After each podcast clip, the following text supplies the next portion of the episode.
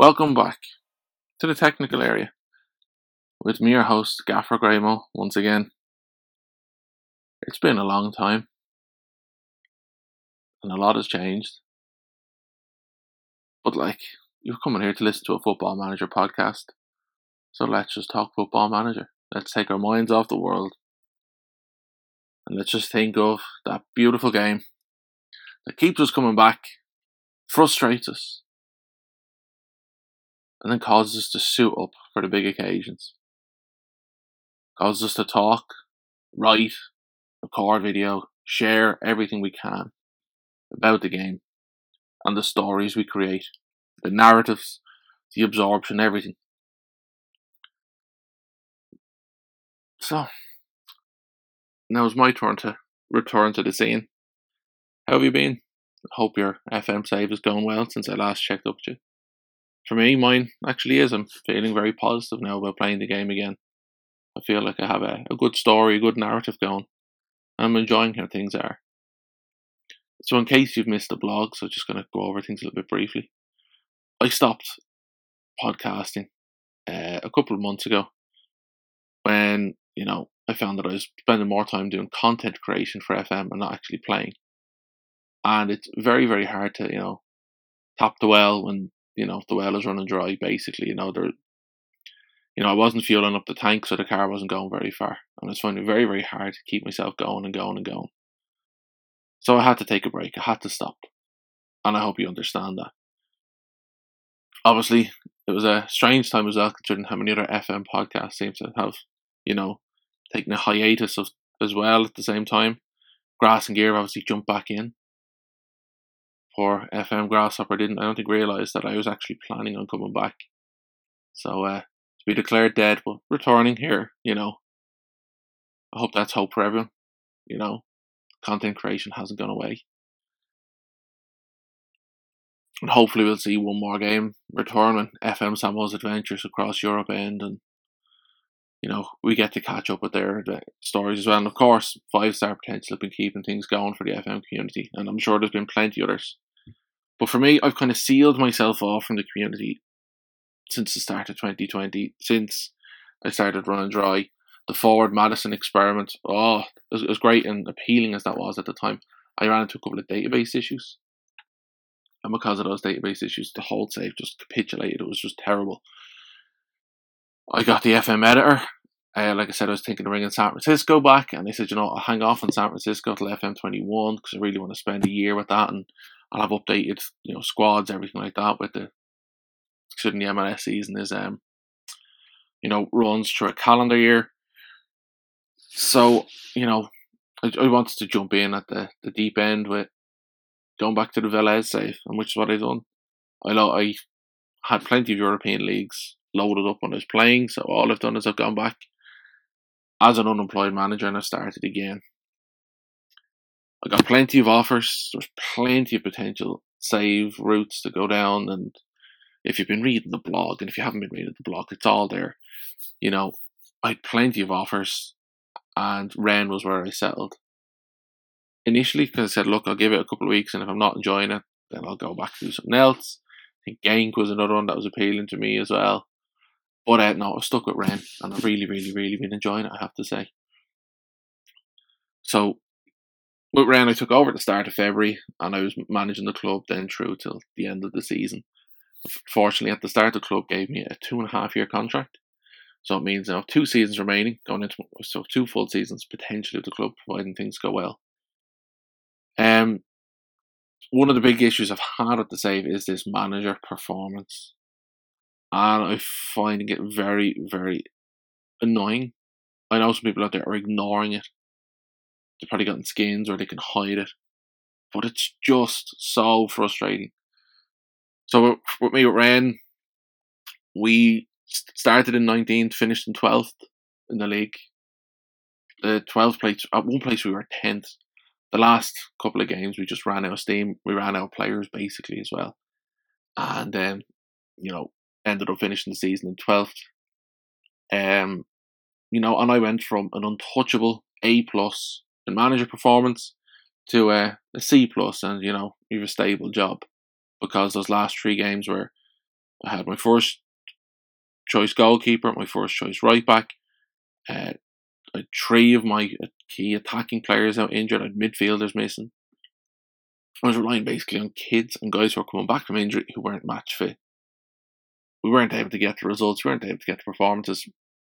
It's natural, it's understandable, but I just kind of feel the uh, manager performance, for me, I, I find it just very, very black and white and there's not very, you know, considering of like extenuating factors like that. Like I had a bit of an injury crisis.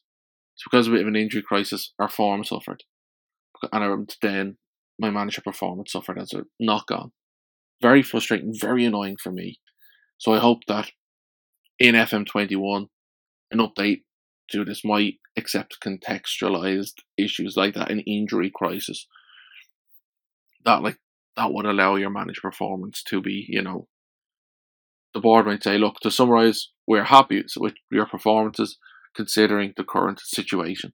Adding in something like that would just be great. And even if my C plus was a B minus, even B, to accept the fact that I had an injury crisis and I was doing the best I could, you know, it just gives you that little bit more of a reassurance that you're doing a good job in FM.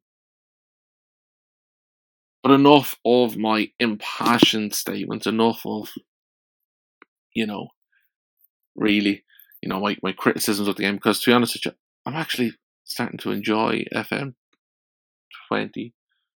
I had a great period with Rennes that when a patch came through, all of a sudden I was banging in the goals, one on ones, no bother. Anything, no bother. Brilliant. Then another patch came in, look, we're stabilizing things. Um, you know, we were fixing a few things. Here's updated transfers, and I stopped scoring. so um, I think I I think that I, I need a little bit of a, a rethink of my own little tactics, just maybe a change or two of player roles here and there. But uh, like that, um, I really am enjoying FM twenty one, and I'm in an interesting part of the season. And it's that kind of now when I started putting this pod together, I was at the interesting part of the season. I'm now four games deep into pre-season, but um, basically, it's that kind of inter-season period where you finished your last league games, pre-season not for six weeks or so. So what what do you do to fill that time in FM? What do you do during that period to pass the time? what do you do to, you know, round off if that season you've just finished and transition to the next season? Are you someone who just clicks all the way press continue, spacebar, spacebar, spacebar, or are you someone who takes your time, takes a breather, and looks forward to what could potentially be happening? So I'm going to talk about me, because that's what I like to do on this podcast when there's only one person, only one voice. And then I will get those community people who did get involved. Thank you for getting involved on such short notice. Probably should have put the tweet a little bit out earlier during the week, but um, you know, I just wasn't exactly sure when a recording opportunity would become available. So, in terms of my inter-seasoning period, what do I like to do? Well, after the last game, I spend a week going through the following things. I'll do a squad appraisal. So what I'll do is I'll look to the young players I have coming through and I'll ensure that you know any player kind of 17 and up I'll add to the first team squad. I know with 17 those 17 year olds that uh, game time is the most important development factor in, in their uh, so it isn't the most important factor in their development but I will just take it on board that you know having them with the senior squad will allow me to add them to mentoring groups and allow me to take full control of their training and development at an individual and at a collective level, depending on what unit they're assigned to. I'll then establish my unwanted list as well. So with the development list and the unwanted list, I'll the development list will also then kind of expand to looking at those players who, you know, they couldn't make their way into the first team squad in the past season, but they need game time. So they might be between the ages of 18 and 20. And what I'll do is I'll add them to the development list to look for potential loans for them for the following season.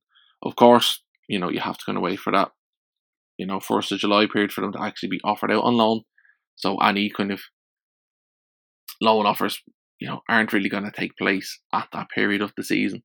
So it's just being patient, just identifying the players who it is I want to look to, to move on uh, and give them potential game time elsewhere.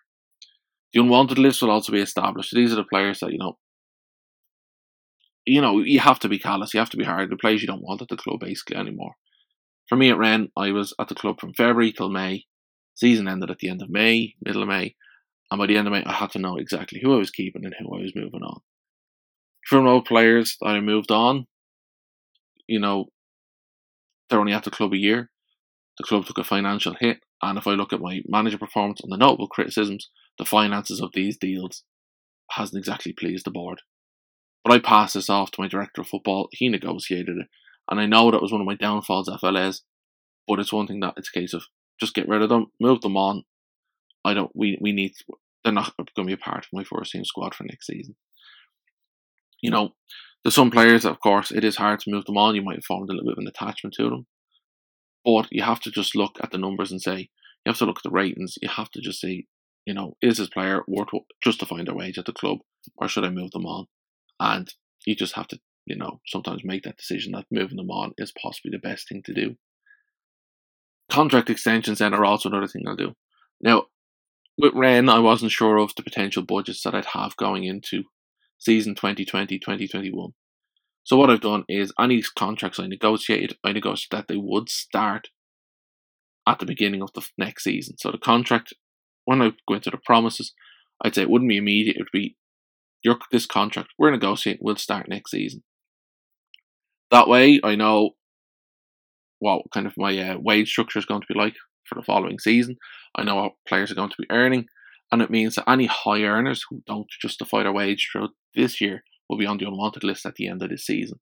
So it's a case of then that the wages should level out, and you know there should be kind of a steady structure going on. With the contract extensions as well, you know, you just have to be um, I've I've taken full control. You, you have to take control. Really, you can't trust the director of football fully because, like I said, that was my downfall of LS. One of the reasons I lost my job was because I let my director of football do it. My director of football made an absolute hames of it, ah. and you know, players were getting new contracts every week. Every week, I three players get a new contract, on average, and every contract negotiation saw a bump up in their wages all of a sudden we're I think we're fifty grand a, a week or something like that over. And yet I and of course I'm the one that has to be criticised because that's the way the game mechanics are set up. So I've taken full control of contract negotiations. Now granted, fortunately when the budgets came in, you know, there was an, a comfortable gap there and their comfortable gap could be expanded because I was given a very, very generous transfer budget. The club's finances are in a very healthy state at Rennes. And as a result, you know, adjustments could have been made that all the contracts I negotiated this summer for next summer, they could have started this summer, but it's given us a little bit of breathing room. And I'm going to try and spend this season in reducing the wage budget and moving on to those high earners who really, you know, have been very hit and miss, inconsistent for me throughout the season. I'll then move into my staff. So, like I said, with me, I've just finished season kind of half season one with Rennes. And, you know, basically, I've gone through the staff and I've looked, the staff aren't, we're above average, but we're not um, pushing the league, you know, in terms of being uh, league leaders and in terms of our coaching abilities. So I want to refresh the group, and I still haven't gotten around to doing this yet. I've identified those who have, but they got their own long contracts. And again, because at the time when I was going through this, I didn't know the exact finances. I really kind of didn't know just where about I wanted to um you know who did I want to move on, who did I want to let go, and who do I want to bring in. So looking at the I'm looking at the coaches screen now. You know, I have two coaches and an assistant manager, a fitness coach, and a goalkeeping coach none of these are really outstanding. In fact, one of my coaches is actually better than my goalkeeping coach in goalkeeper training. So I am going to have to reshuffle. I am going to have to make some changes because looking at this coach and staff, we if if we, if we want to grow this club, we have to invest in coaching. We have to be preparing the players better because obviously, you know, my transfer budget's twenty million, which I'm very happy with. It's a nice number to make a couple of signings that I need. But like PSG have just gone out and they've spent 60, 70, 80, 90 million on players. So this is what we're competing with. We're never going to win the league. Top three is my target. Rennes have never been in the top three in Liga. That's just my target with this save. Consistently finish in the top three. That's what I'm building towards. And hopefully that works. And investing in a good coaching staff, for me, I believe, is one of the ways that we can achieve this. So, and then obviously, any coaches who are good or showing signs of potential, I'll keep them on. I'll extend their contracts if needed. This is where I'll do this. I'll push it till the end of the season. In terms of the contract extensions for players and staff, the players and staff whose contracts are, will be expiring in 12 to 24 months. I try to keep two years ahead of the curve as best I can, so that each summer I'm not blindsided by, oh no, he's only got 12 months left, he can hold me to ransom here. Or I have to make a quick sale, or he's not going to come back. I need to make a quick change now. So you know, just being aware of those things is very, very important to me personally. And then the last thing I do on that week is scouting. I'll give my scouts the priorities, I'll set them some targets, and then once I've done this, I go on holiday for two weeks. And that's exactly what I've done. It was actually how I finished the last blog post. I talked about going on holiday. And I did. I went on an in game holiday for two weeks. And I said that I'd come back exactly one week before preseason started. So that way you've got a week to go through, you know, the rigmarole just before the players come back, and so you can try and have some stability in the squad, stability in the club, just as pre-season picks up. So before pre-season, like that, I said in this week, I go through unanswered emails. They do pile up. I think at forty or fifty, but it didn't take that long to get through. Some are player reports from players who've gone on international duty for Olympics, European Championships, etc., etc. Others were like um, scouting reports, and then of course there is the incomplete the transfer offers. So going back to the development list, going back to the unwanted list, you refresh them immediately on day one. After I come back, if there's offers come in, I'll tend to them. Norwich have been very persistent, trying to sign M'Baye Niang, for example, for me. So it's a case of dealing with those offers that have just been lingering just while I was away. And then, of course, the transfer offers for any players I do want to come in. Now, fortunately, I've made all the transfers I want right now. I have the players, I've made the deals. I'm looking at after these, you know, first four preseason games. You know, I've established that you know the development list has going to have new players added to it, and I need to bring in one or two other players just as backups to the first team because these young players aren't good enough to be backups yet. They need game time to develop and they're not going to get that with me. So I need to move them on, give them a bit of time to play, and bring someone in for a year or two just to back up who I have. I'd spend a bit of time doing the training program then for the season. I will, in this week before the pre first preseason friendly, I will set up the training program for the season, copy and paste it all the way through. And of course, then as each week comes up, I can change do I need to make tweaks to the attacking focus, the defensive focus, the technical focus, whatever it is?